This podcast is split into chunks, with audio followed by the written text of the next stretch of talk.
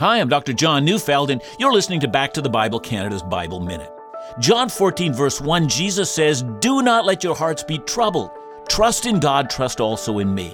See, Jesus looked at the disciples' faces during the Last Supper. He had just announced that he would be betrayed by one of them at the table.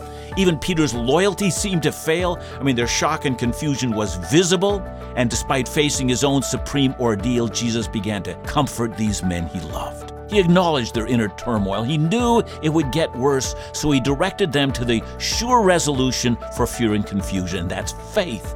He reminded them to trust in God and to trust in the one he had sent.